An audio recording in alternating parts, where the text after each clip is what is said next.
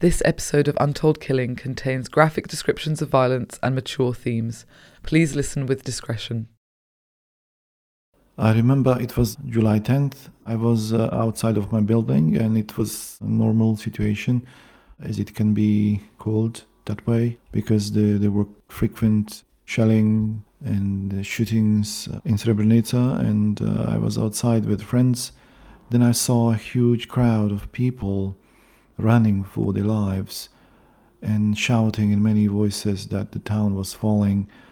And I thought that that very minute the town would fall and that I had to run. Uh, and I got in in that crowd and I started running with um, thousands of scared civilians. And I remember exactly what I was thinking. Uh, I thought that that was the day of judgment because um, we were running somewhere to try to save our lives, and there was no uh, way out. Wherever you would go, you would go straight into their hands. So somehow I got to the end of town, and a river of refugees was pouring in that part of town around the hospital and the Dutch base there. And uh, somebody put a radio on the window from the outside, and on that radio show, military officers of the Bosnian Serb army were talking about revenge. Uh, they were speaking about how they will conquer the whole place. How, I mean, with, with such anger that it really did scare me. And uh, a man who was also listening to the radio show was very, very afraid. And he gave a comment that we are all finished, that they will kill us all. So uh, I still hoped that a miracle will happen, that we will somehow stay in Srebrenica and survive. Throughout the following day, the 11th of July, it became obvious that the town would not be saved. In the face of this, each and every Bosniak had to weigh up their options and choose the one way they thought would give them the best chance of surviving the fall of Srebrenica. My mother, my younger brother, my grandparents from the mother side, they went uh, to Potocari. Me and my twin brother, my father, my uncle, we took the other way through the forests 15,000 Bosnian Muslims, mostly men but also many women, made the decision to walk from Srebrenica through the hills and forests of eastern Bosnia to Tuzla, the closest safe city. It later became known as the Death March. From Message Heard and Remembering Srebrenica, this is Untold Killing. I'm Alexandra Bilic.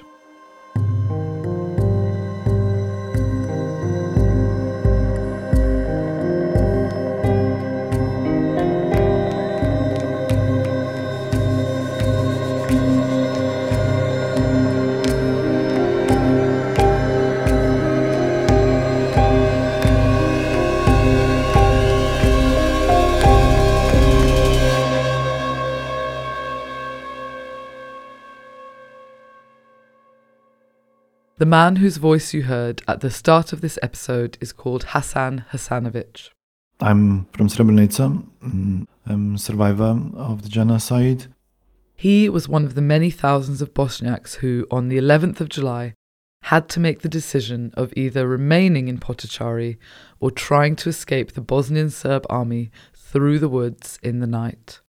In the last episode, you heard the story of the men and women who stayed at the UN base. This week, it's the story of those who chose another path. They all knew it was going to be dangerous, that they would be hunted, but they still thought they would have a better chance of getting out alive than if they stayed. We knew that the Bosnian Serb army had no mercy. They showed no mercy right at the beginning of the war, and so we knew that everyone who is older than 14, any male going to Potocari, you know, would put his life on the stake and would be separated.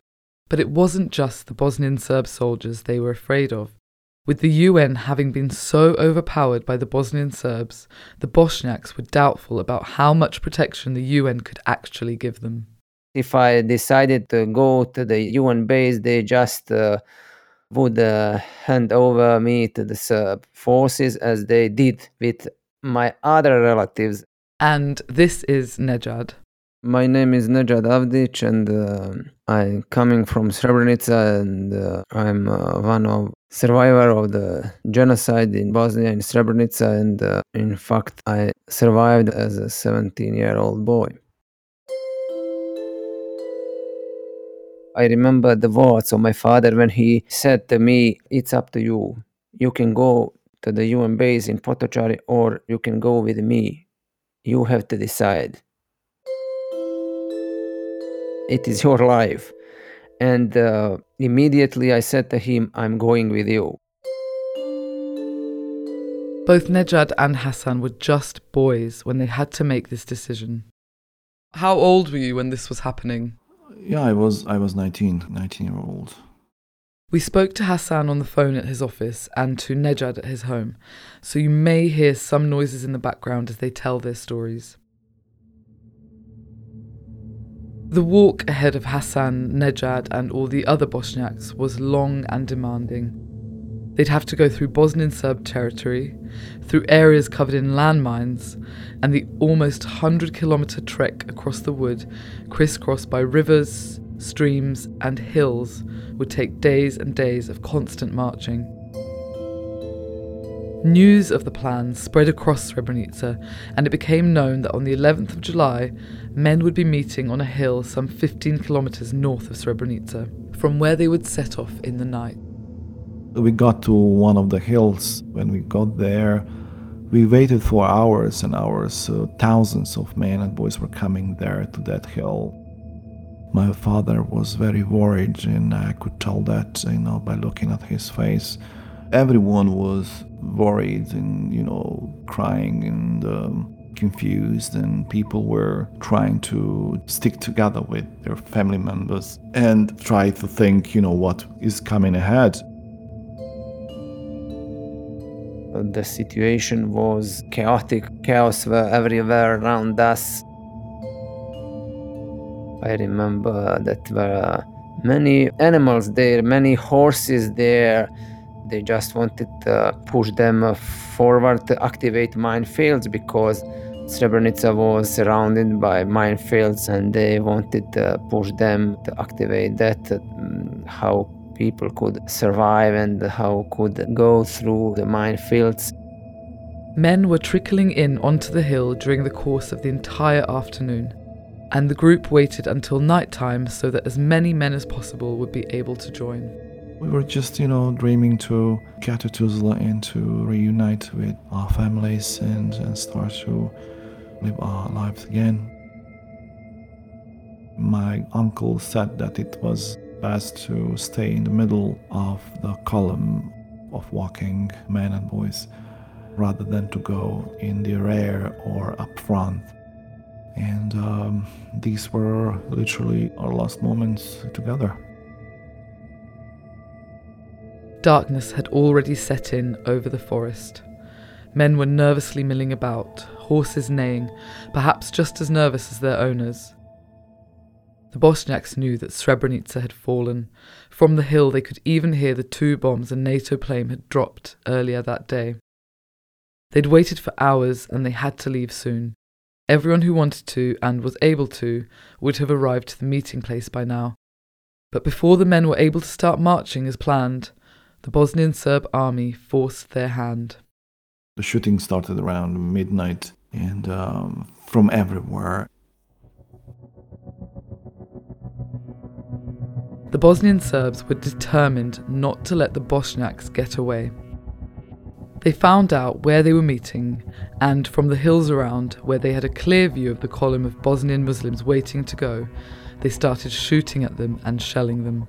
And uh, then in that commotion, I lost physical contact with my father, my twin brother, my uncle, and I never saw them ever again. Even though I, I tried to look back to find them, we got scattered around and I couldn't find them anymore. Maybe it's even better because, you know, I it would be even more difficult to live with the memories of those farewells. Then I'm losing my father because of chaos, because of Stampedo, because of trying to hide somewhere to protect myself from the shelling. And uh, at that moment, I'm losing my father.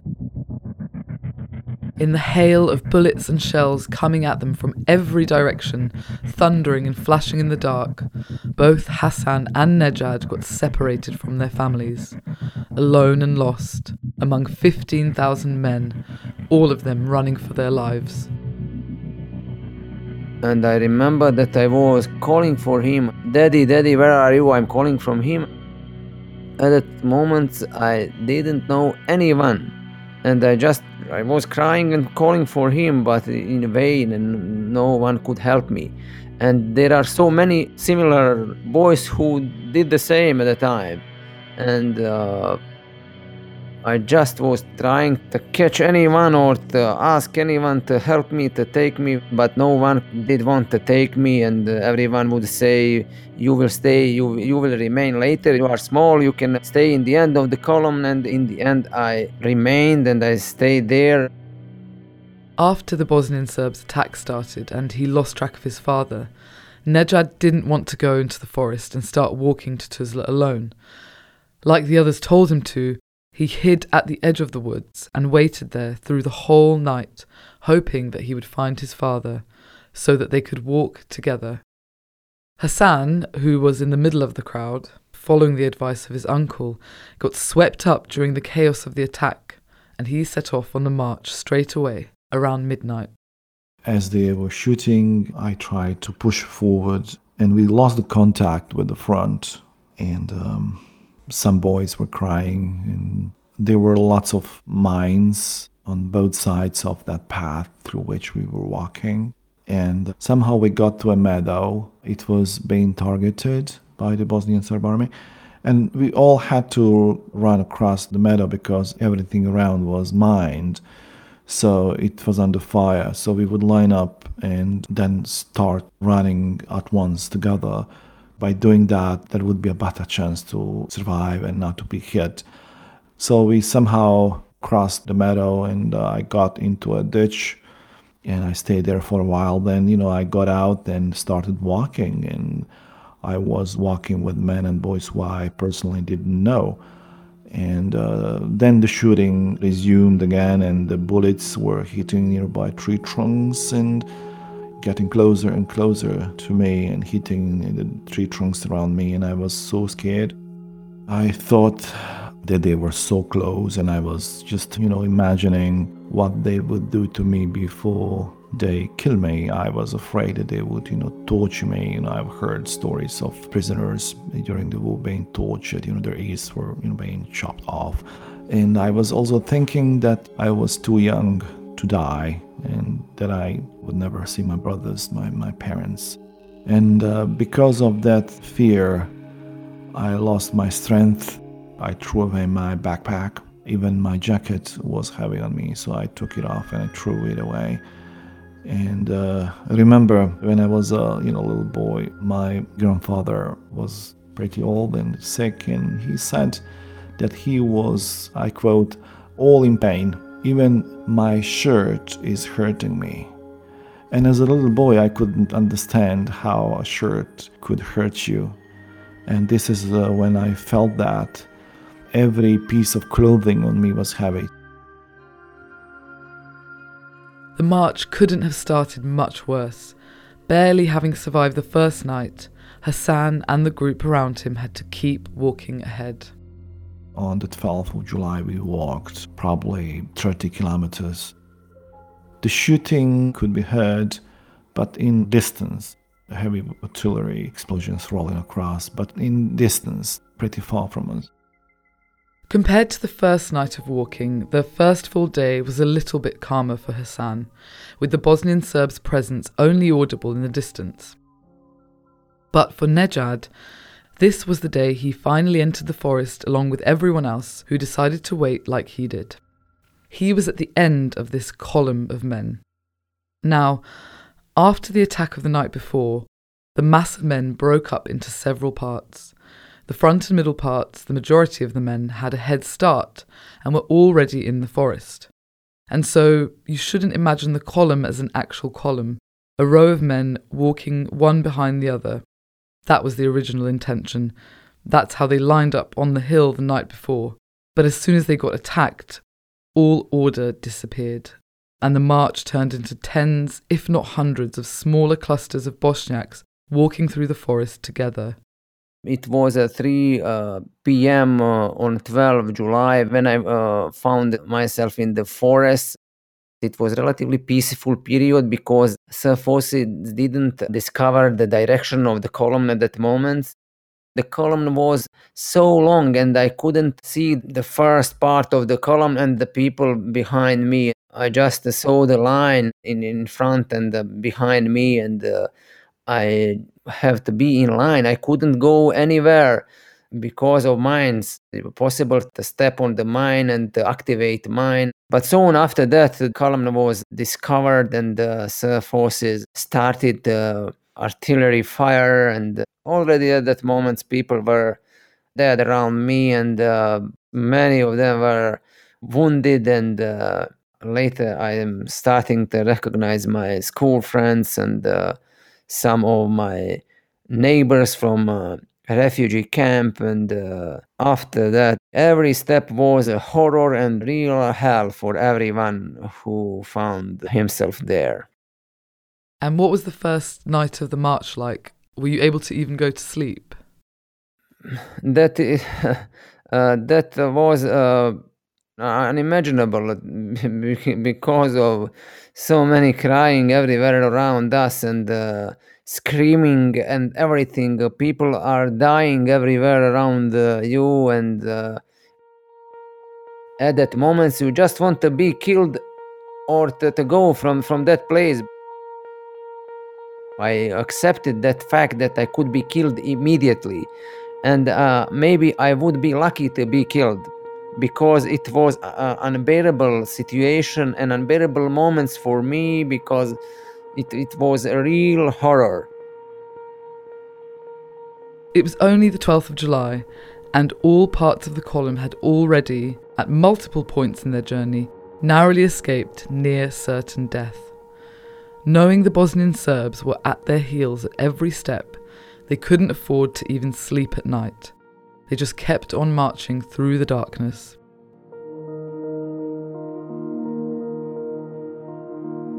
And around the time the sun was rising, early on the 13th of July, the Bosnian Serbs had also caught up to the middle of the column where Hassan was.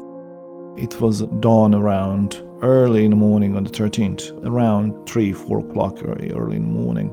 Somebody hit my shoulder and said, Hassan, there is a tank so I realized that I was walking and sleeping at the same time because that was the fourth night with no sleep. The soldiers from that tank, they didn't see us because it was completely dark. The Bosnian Serb army were patrolling the road to Tuzla, knowing that to get to Tuzla, the Bosniaks would have to pass through there. Beyond the road was a river, and beyond the river, a hill that they had to walk across on their way to free territory. The tank passed through the road, and then we crossed the road, we crossed the river. I barely swam over the river. When I got to the shore, the lack of sleep was literally killing me, and um, I wanted to have a nap. Somebody was passing and said to me, You know, Hassan, if you fall asleep, they'll find you and they will kill you. So these words woke me up a little bit. So I continued to walk the mountain, which is um, as high as 1,040 meters. So I, I, climbed the mountain and I got on the, on the top of the mountain around noon that day. And I spent the entire day and afternoon there. You know, we were waiting for the other men and boys to catch up from the rear. That road was cut off completely by the Bosnian Serbs early in the morning. After Hassan and the men he was walking with managed to slip past the blockade around dawn, no one else would be able to get through any more. On the other side of this blockade was the rear part of the column, and with them Nejad.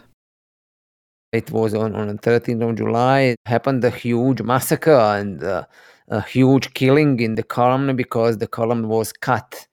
We were found ourselves in the in the middle of forest and uh, we didn't know where to go and uh, forces uh, they were on the hills and they had a clear overview of the situation and they wanted to capture all of us and to kill all of us. After they cut that part of the column off, and knowing that the thousands of men were trapped in the forest, the Bosnian Serbs started shelling them. I remember that I was walking over dead bodies and uh, I recognized some of my neighbors from refugee camp. I didn't recognize anyone from my relatives. And uh, I was trying to hide uh, somewhere in the in the woods, and uh, I see some people were crying. Uh, they were sitting beside their killed uh, relatives, and uh, it is it is a real real hell, real hell on this world, and uh, soon after that i i could hear the loudspeaker and uh, i could hear uh, serb soldiers were saying something over loudspeaker at the moment I, I couldn't hear very well but after that the words became uh, clearer and uh, i realized that they calling us to get out to surrender the Bosnian Serb soldiers decided to try and lure the Bosniaks out of the woods rather than blindly shelling them. The Muslim men were exhausted, and many of them gave themselves up. There are videos of the Bosnian Serb soldiers calling out to the Bosniaks over loudspeakers and of men coming out of the woods. Perhaps the most famous of these videos captures a father who had surrendered to the Bosnian Serbs, called Ramo Osmanovic.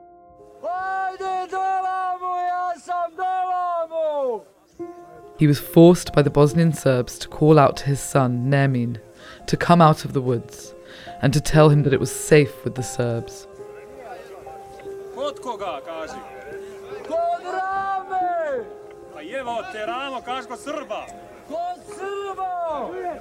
He is out on a meadow, looking unhealthily skinny, his grey t shirt flowing about his body in the breeze. The Bosnian Serb soldiers are standing next to him on the road, and in the background there are more Muslim men sitting on the grass. He keeps calling for his son, and he is then told to also shout for all the Bosniaks in the woods to come out. He does so over and over again.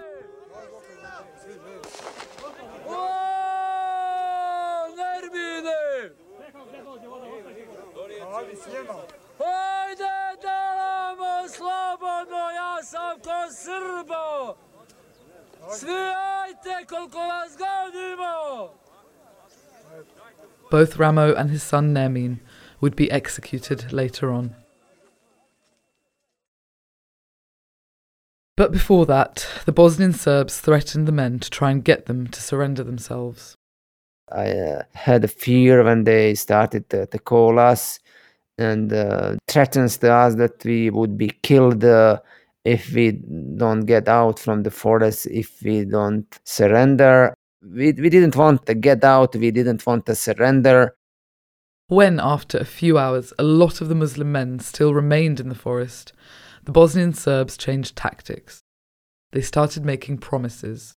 They clearly promised that they will not kill us, promising that they would be treated according to all the Geneva Conventions and I remember that words very, very well.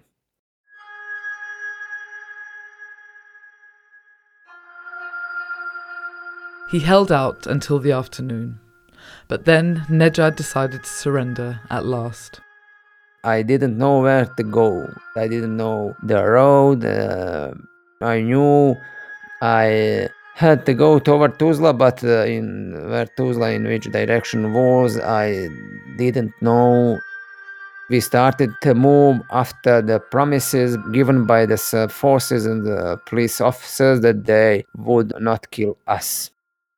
Nejad and the men he was with walked out of the forest and onto the road.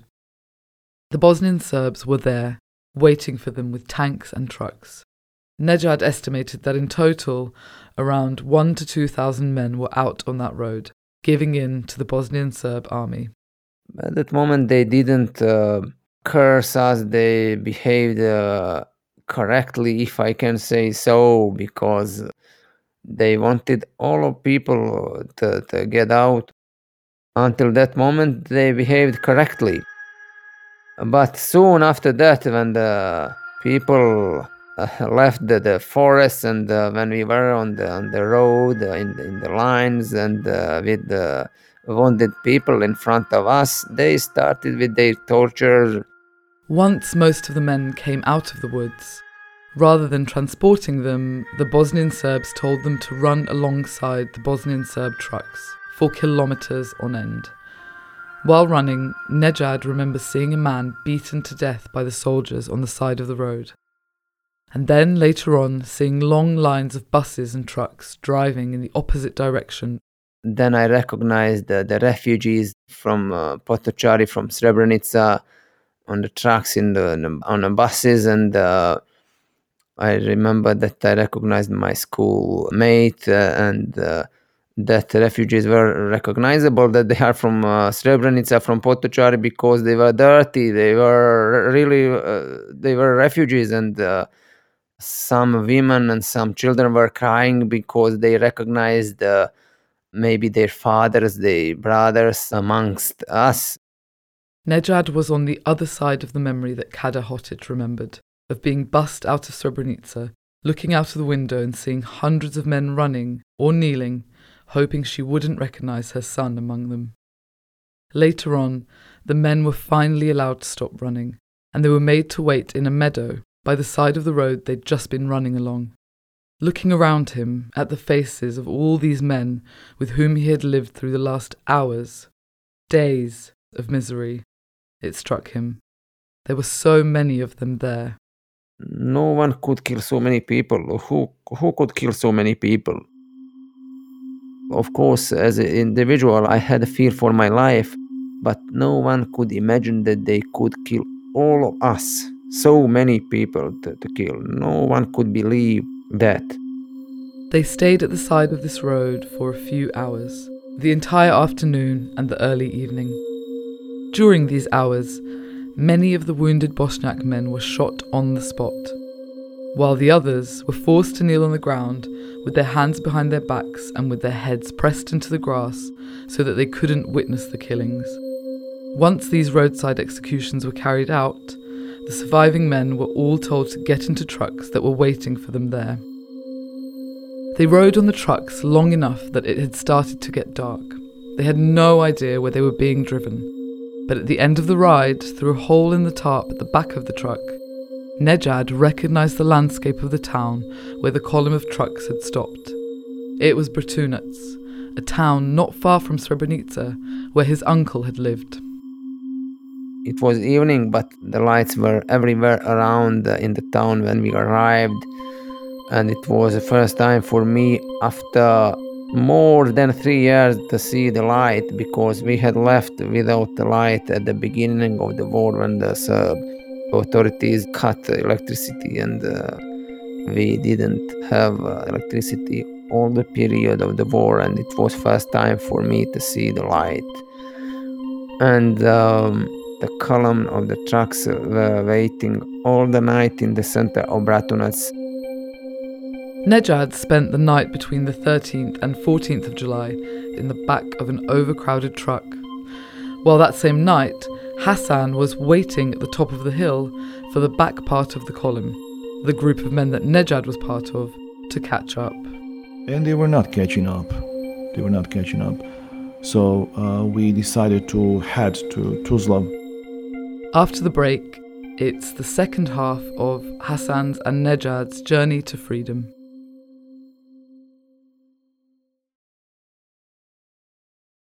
Once Hassan and the group of men he was with understood that the back part of the column wasn't coming, they decided to start walking again in the night.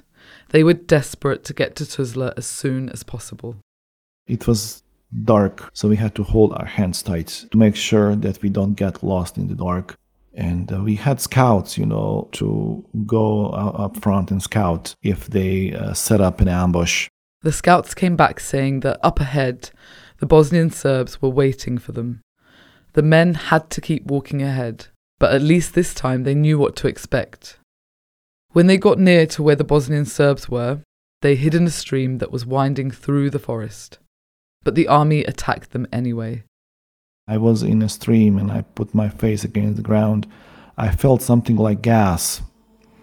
So they, uh, we call them smoking shells. They used shells without sharpeners, but with a sort of like a nerve gas, which uh, made people to hallucinate. And I saw so many men going so violent, uh, taking off their clothes. Some were saying that they see food, houses, family members. Some men were calm, but they would take the other men and tell them that they knew the way to Tuzla, so they took them into the hands of Bosnian Serb army. And I mean, such a big chaos. And I saw that the paramedics from Srebrenica Hospital, who were also in the death march, tried to calm some of these men and boys down, but uh, it was impossible because they, they had simply no medications. And um, when you speak to the survivors of the Death March, they will all tell you about this uh, particular event. I was afraid to sleep that night in that stream because I was afraid that everybody will leave and I would be left there and would fall asleep and nobody would take care of me, wake me up. And I tried to keep myself awake, which was really, really difficult. And all the time I was trying to find somebody who I would stick to, you know, somebody who would take care of me. Hassan spent a sleepless night in that stream. It was the morning of the 15th of July now, and Hassan had already survived three ambushes. But the march was relentless, and so were the Bosnian Serbs. Early in the morning, we started walking again, and um, then another ambush was set up and they were shooting from everywhere and we were we were told to be quiet then i got to the ground and they were shooting from everywhere and i heard voices of soldiers serb soldiers many voices trying to scare us off I stayed on the on, the ground for three hours. Then to the left side, I saw men getting on their feet and running, and then I, that's what I did. Uh, before I started to run, I would lift my head and I would see soldiers like 30 meters from us shooting at us. And at this time, I was not afraid anymore. And I remember a man, he was in his late 40s, he was crying, you know, I got on my feet, started to run. But from one of the mountains, I saw like lightning. You know, I knew that it was from heavy weapons. I got on the ground for protection. And um, boy, he might be 14, 15, you know, right in front of me.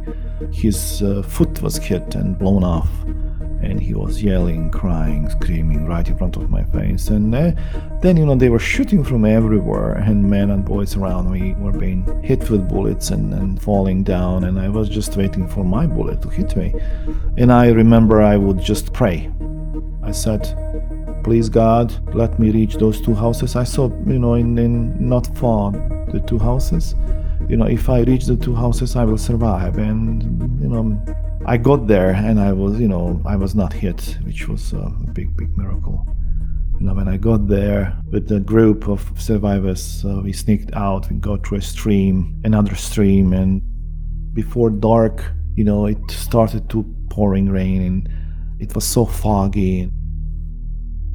He was cold and wet in the forest, having survived yet another ambush, but he was still not safe. Not yet. And that night, you know, after a couple of hours, we decided to press forward just to move on, and we kept walking. After four days and four nights of unrelenting walking, Hassan was finally into the final stretch of the march to Tuzla. But for Nejad, all hope of reaching free territory had dissipated after his capture two days before.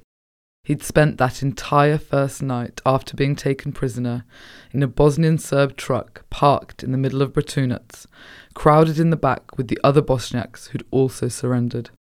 On the following day, the 14th of July, the long line of trucks packed with Muslims began moving again.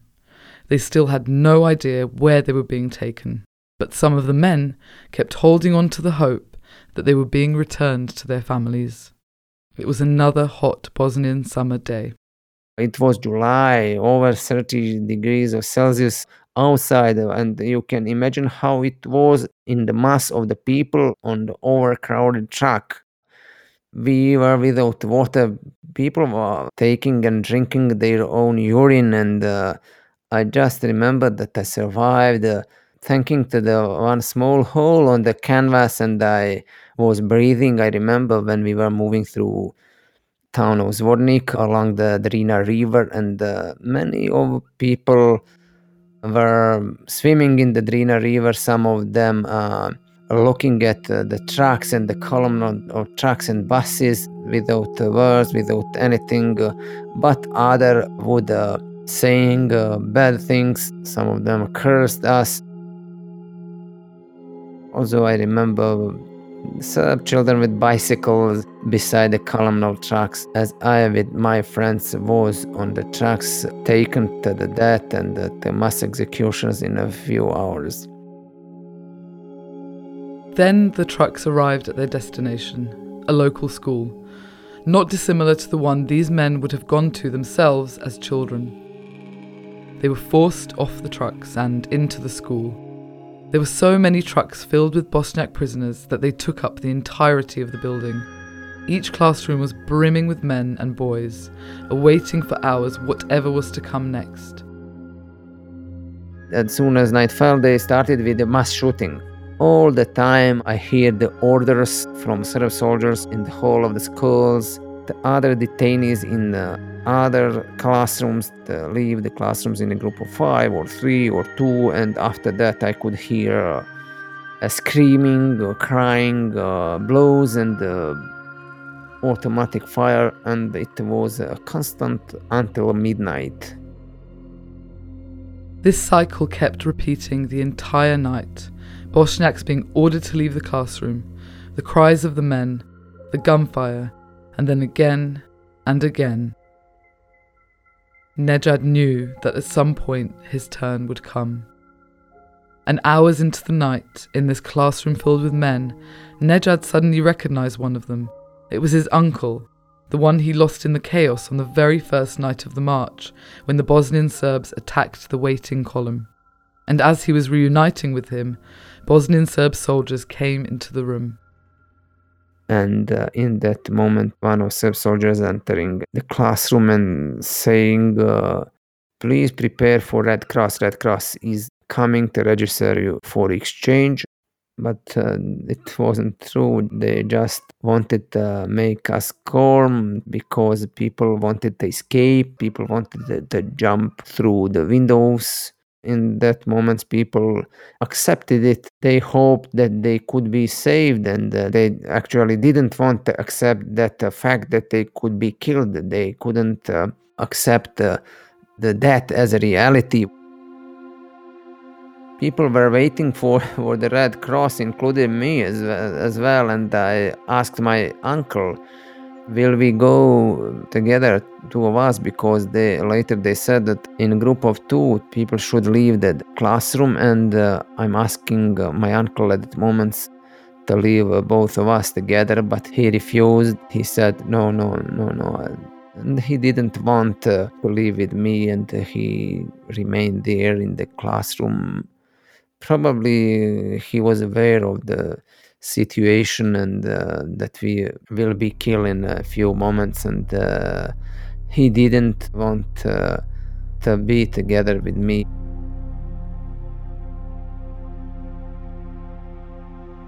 Soon after that that i'm leaving with, with uh, someone else. But uh, then i found uh, myself in the hall of the school and i'm waiting for red cross but the Serb soldiers were waiting for us ready, and uh, one of them said to me to take off my clothes to the waist, that uh, also my, my shoes. Uh, other soldier uh, beside him was ready and waiting for me to tie me, and uh, he tied my hands behind my back and uh, Then I was pushed in the next classroom, and uh, that classroom was without light. There were clothes and uh, shoes left behind people who had already killed, who had already taken to the mass execution, and uh, soon after, when they finished, they ordered us to leave the, the school. And uh, leaving the school, I'm going uh, with my head bent down uh, without uh, wish for anything at that moment. Probably I realized uh, it was the end, uh, but leaving the school, something was uh, sticky underneath my feet. It was blood, it was human blood uh, left behind people who were already killed. The soldiers led Nejad's group to the trucks one last time. This time, the drive only took a few minutes. Uh, it is difficult to describe that moment. I just uh, thought about that I will die fast uh, without suffering, and uh, I think it will not last for so long. And uh, I, was so sorry to die uh, without a drop of water, and I just wanted to have a drop of water at that moment. And all the people were asking for water. Many of them were hiding, uh, and I were hiding uh, on the truck behind the others. Probably to leave few more seconds, and uh, when the, there was no more place for hiding, I jumped out uh, in a group of five, and uh, then they are saying, uh, "Find a place, find a place." I don't know what they are talking about. What place? What place? And at that moment, probably I stopped to think about myself. I began to think of my mother. I thought that she never would know where, where I would end up. Walking there, I noticed the dead bodies. I noticed the rows in front of me, and uh, probably I was shocked at that moment that I uh, never, that I can never remember the moments when I was hit. When they opened fire, when they started the fire, I just remember I was lying there. I was shivering and I was trembling, and uh, bullets were hitting everywhere around me.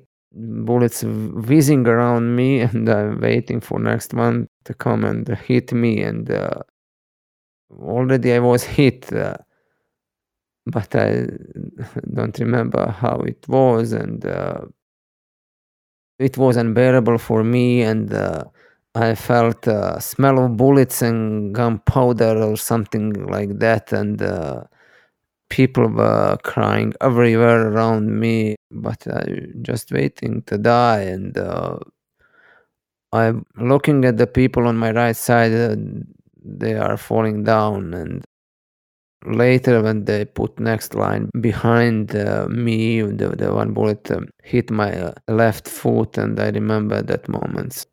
Then i just wanted to die. I just wanted to die then i just wanted i just prayed god to die. Then i never could imagine that i could survive my body was hit everywhere and uh, but uh, even in uh, such situation in such state probably you have somewhere deeply inside you a wish to, to, to, to survive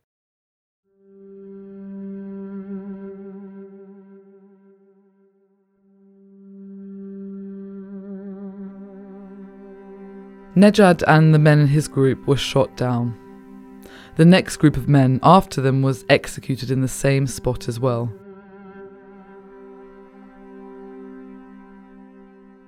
Sometime after, Nejad, barely staying conscious and surviving, saw the feet of a Bosnian Serb soldier stepping into his field of vision. He was checking that all the men were dead. I was silent because maybe I had a wish to survive. Actually, I was waiting to be killed, and uh, I was closing my eyes, waiting to be to be killed. Uh, but he didn't notice me and he killed the man beside me who was moaning uh, loudly. Then uh, I could uh, hear uh, less and less voices, and in one moment there was any voice. And I thought to call him to kill me. I could never imagine that I could survive, but they they made a mistake, and uh, because of, of that, I'm uh, often uh, say that I'm their mistake because they didn't check all the bodies. One mistake made with me, and uh, today I'm a survivor and I'm alive, and uh, I'm uh, here to witness. The soldiers left the execution site a complete silence spread across the night, and Nejad was lying there among the dead bodies. I'm dying at that moment, and I'm just trying to turn my head to make it comfortable to die in easier way. And in that moment, when I'm trying to turn my head, I noticed someone was moving in, in front of me, and it was other survivor. And then I'm asking him, "Are you alive?" Are you alive? He said, Yes, yes, I'm alive. Come and untie me, please. I'm replying, No, no, I, I, I can't move. I'm wounded. But he are begging, he are asking me. After that, I'm trying, I'm uh, rolling, and uh, somehow I uh, reach him and uh, his hands and his uh, uh, mouth, in fact, and he started to cut my ties with his teeth we uh, helped each other somehow but uh, when uh, he finishing untying my hands another truck is arriving.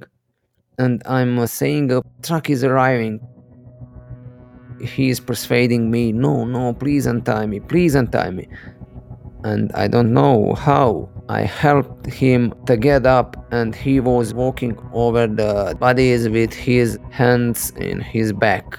He had just a scar uh, on his head, small scar, and uh, I just remember that I couldn't get up. And uh, then truck is arriving, but I'm trying to crawl and I'm crawling over the, the bodies. I managed to reach the bushes and to hide in the bushes before the truck arrived there and they kept killing and shooting again. They managed to get out of the sight of the Bosnian Serb soldiers just as they were arriving with the next group of Bosniaks to be executed. In the masses of dead bodies on the ground, they didn't notice that two were missing.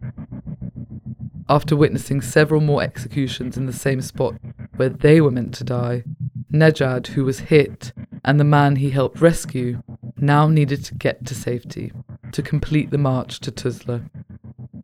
After that, I remember that we slept everywhere in the, the destroyed houses, in the streams, and uh, he would always go somewhere to find the rags and put on my leg and to stop my bleeding. And uh, he would uh, go very often to find uh, some water and uh, I would wait uh, for him for so long, and uh, in a moment, I would think that he left me, but he would always come to me with some water. In, in the moments, uh, especially in the last days, I asked him, I begged him to leave me because there was no possibility for both of us to survive. He was physically uh, stronger, but for me, I couldn't move, and I would say to him, please leave me and go. But he was a very brave man and uh, he pushed me and he begged me. He would say, please, please stand uh, one more day. Please do it. And uh, so we helped each other in the end. And uh, I helped him after the shooting. But in the last days, in the last moments, he helped me. I just know that if he hadn't survived, I never would have tried to leave the place because there was any possibility to leave the place. You gave each other hope and uh, strength. Are you still in touch with this man who helped you get to safety? Yes, yes, I uh, of course I'm I'm in touch with him, and uh, but he doesn't live in Bosnia. He left lives far far from here. Talks about the moments of our wandering. It is help for us as well, and it is therapy for us. And uh, and I'm always when I uh, meet him, we talk about that, and it is a part of our life. Together they reached Tuzla. In the days when they were wandering through the forest, Hassan was likely already close to reaching Tuzla himself. Remember, the night after the last ambush on the 16th of July, Hassan's group decided to press ahead on the last stretch of their journey. Then we got to the road, asphalt road, which was leading to Tuzla, and we ran for um, like 300 meters then. And we got to very close to the free territory. But there was a, a, a military stronghold of the Bosnian Serb army there, and the battle began between the Bosnian army from Tuzla and the, the, the Bosnian Serb army at the stronghold. So we had to wait in another big stream for the battle to be over and for us to be able to pass through. The battle lasted for the rest of the day. They spent it waiting in another stream, and when night came, the battle paused. The next day it continued for another few hours. Hassan just had to keep waiting in the stream for the fighting to end, for an opportunity to get through to freedom. And then the Bosnian Serb stronghold fell, and the road to Tuzla was finally clear. Then, you know, we kept running, and then we got to the first village on the free territory. And the locals there uh, were bringing out unbelievable amounts of food, trying to feed us because we were literally walking death. And we had lots of wounded, some even died on the free territory uh, into the laps of their loved ones. And um, I remember I was both happy and sad. Happy that I survived and sad that many didn't and that my father and my twin brother and uncle were not there. He had no idea what had happened to his father, his brother, and his uncle who went on the march with him, but he was pretty sure that they were caught in the back part of the column and got captured. Once on free territory, the Bosnian government got buses to take the men who made it through the hills to Tuzla. This is where most of the refugees from Srebrenica were taken.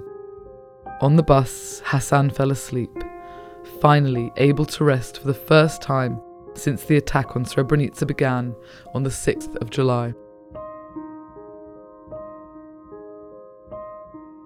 And uh, the bus driver woke me up, and I saw the big city and the traffic, and I knew it was Tuzla. So the driver told me to get off uh, the bus stop, and which I did.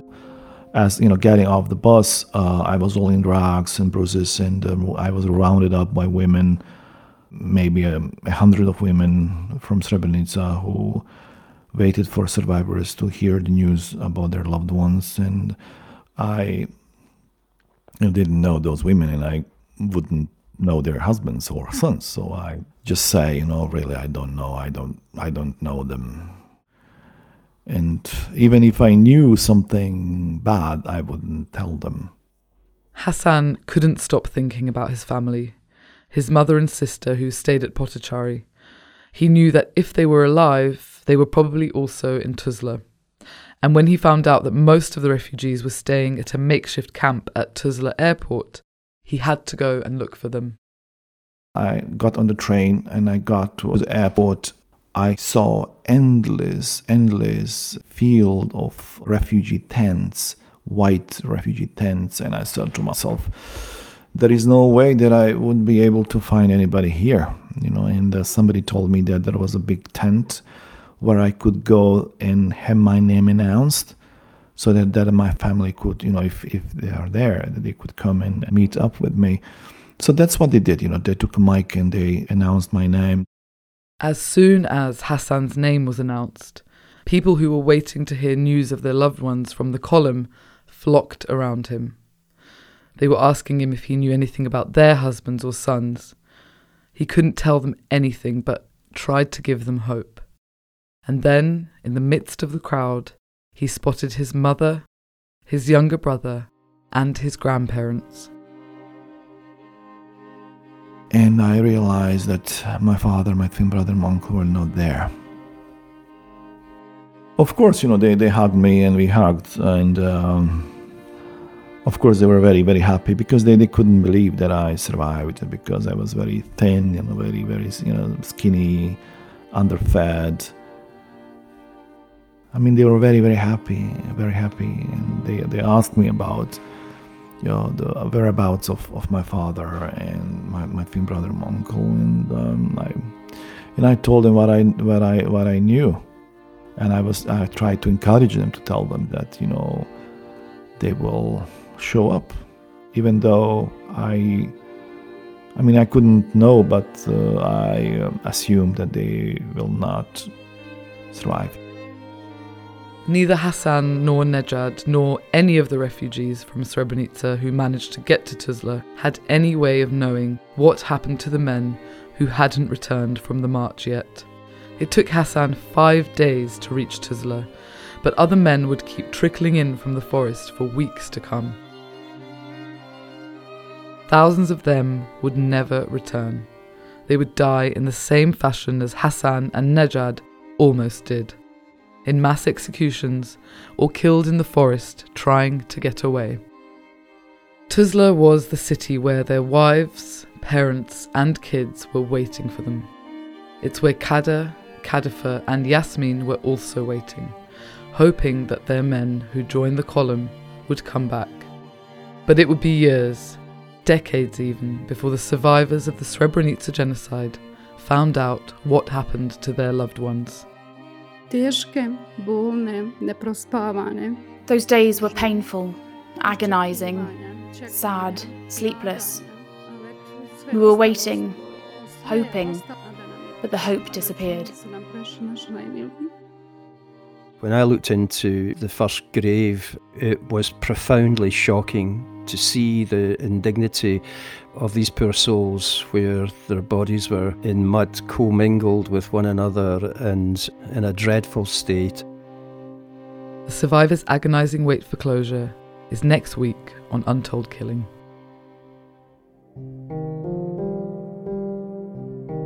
Untold Killing is a co production of Message Heard and Remembering Srebrenica. It's written, produced, and edited by Jake Atajevich. Kate Williams is the producer for Remembering Srebrenica. Sandra Ferrari is the executive producer. Our consultant producer is Nadan Hajic. A huge thank you goes to Elmina Kulisic for consulting on the show and for working closely with survivors. The theme music is by Matt Huxley, if you'd like to see all the video footage that we mentioned in this episode, or read accounts of more Srebrenica survivors, go to srebrenica.org.uk forward slash podcast. And if you've enjoyed listening to Untold Killings so far, please leave us a rating and a review in your podcast app and tell others about the podcast. It will help get the important story of Srebrenica to more listeners. My name is Alexandra Bilic. Untold Killing will be back next week on Thursday.